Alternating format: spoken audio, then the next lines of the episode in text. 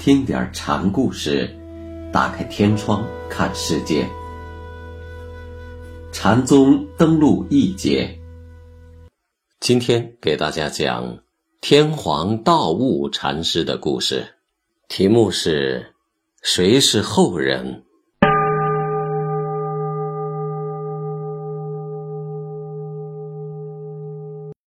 荆州，也就是今天的湖北江陵，有一座天皇寺。那里的道悟禅师是石头西迁的弟子，与药山、丹霞等为同辈。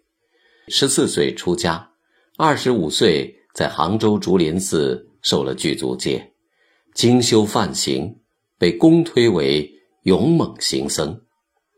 他曾在昏黑的雨夜。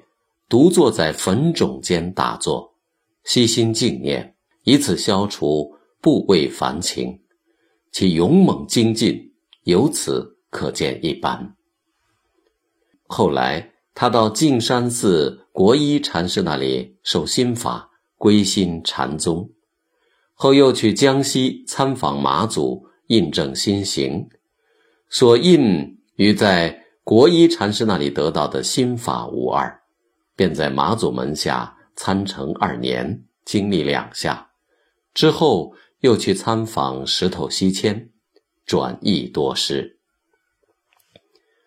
到了石头那里，他问：“除了定慧之外，还有什么法门教人呢？”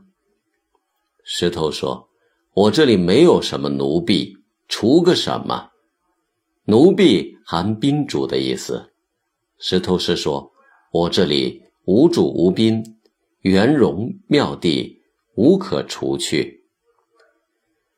那怎样才能明得禅师宗旨呢？道悟问：“你能搓一搓虚空来给我看看吗？”言下之意，哪儿有宗旨给你看？那我就不在你这儿了，今日就去。道悟说。不知你早晚从哪边来呢？石头语带讥讽地说：“你走，可你从哪儿来，你却未必清楚呢。”道悟不是那边人，道悟是在以俗达圣。我早就知道你从哪里来。石头的意思是你并没有到火候。禅师可不要栽赃陷害人呐！道悟并不示弱，我没有陷害你，你的身体在这里就是证据。石头的话算是给道悟定罪了。虽然如此，到底用什么法门给后人呢？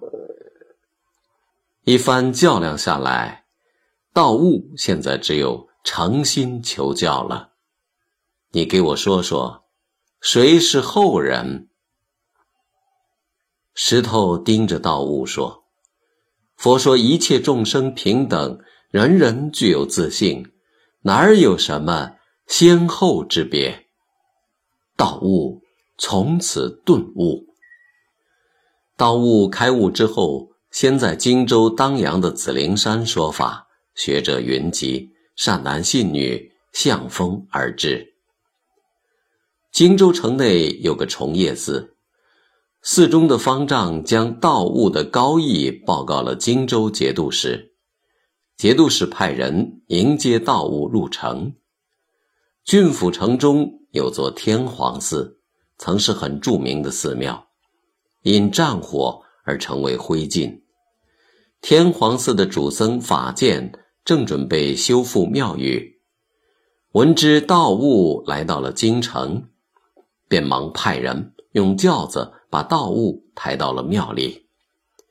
天皇道悟的法席兴盛，与裴修也有很大的关系。裴修做过荆襄一带的刺史，又做过当朝宰相，对禅门宗旨很有造诣，是出名的禅宗居士。闻听道悟来到荆州，裴修起手质问，执弟子礼。天皇坐而依之，大有出家人的风概。这样一来，天皇道悟的法名就在荆江一带盛扬开来了。真能传续道悟法统的是龙潭崇信和尚。龙潭本是个卖饼的出身，家居在道悟的寺院附近。龙潭总是拿十只饼施舍禅师。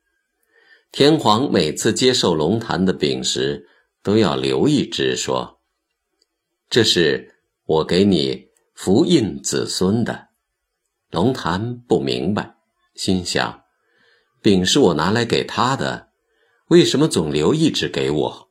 而且还说那样的话呢？是否禅师有别的意思呢？”这样想过，便去问天皇。天皇说：“饼是你拿来的，还给你一个，这有什么错呢？”龙潭闻听此言，当下亲目悬之，这是要我出家呀。于是便投天皇寺出家了。天皇对龙潭说：“你过去是重福兴善。”现在有信我的话，就叫重信吧。从此，龙潭便用心服侍师傅。不过，过了好长时间，龙潭也不见禅师向自己说法，就问禅师：“我自来和尚这里后，为什么总也不蒙你开示心药呢？”天皇回答：“哦。”我怎么就没向你开示心药呢？自你来后，我一刻也没有间断向你开法呀。天皇的回答让龙潭吃惊，他问：“你什么地方开示我了？”天皇说：“你端过茶来，我没有接吗？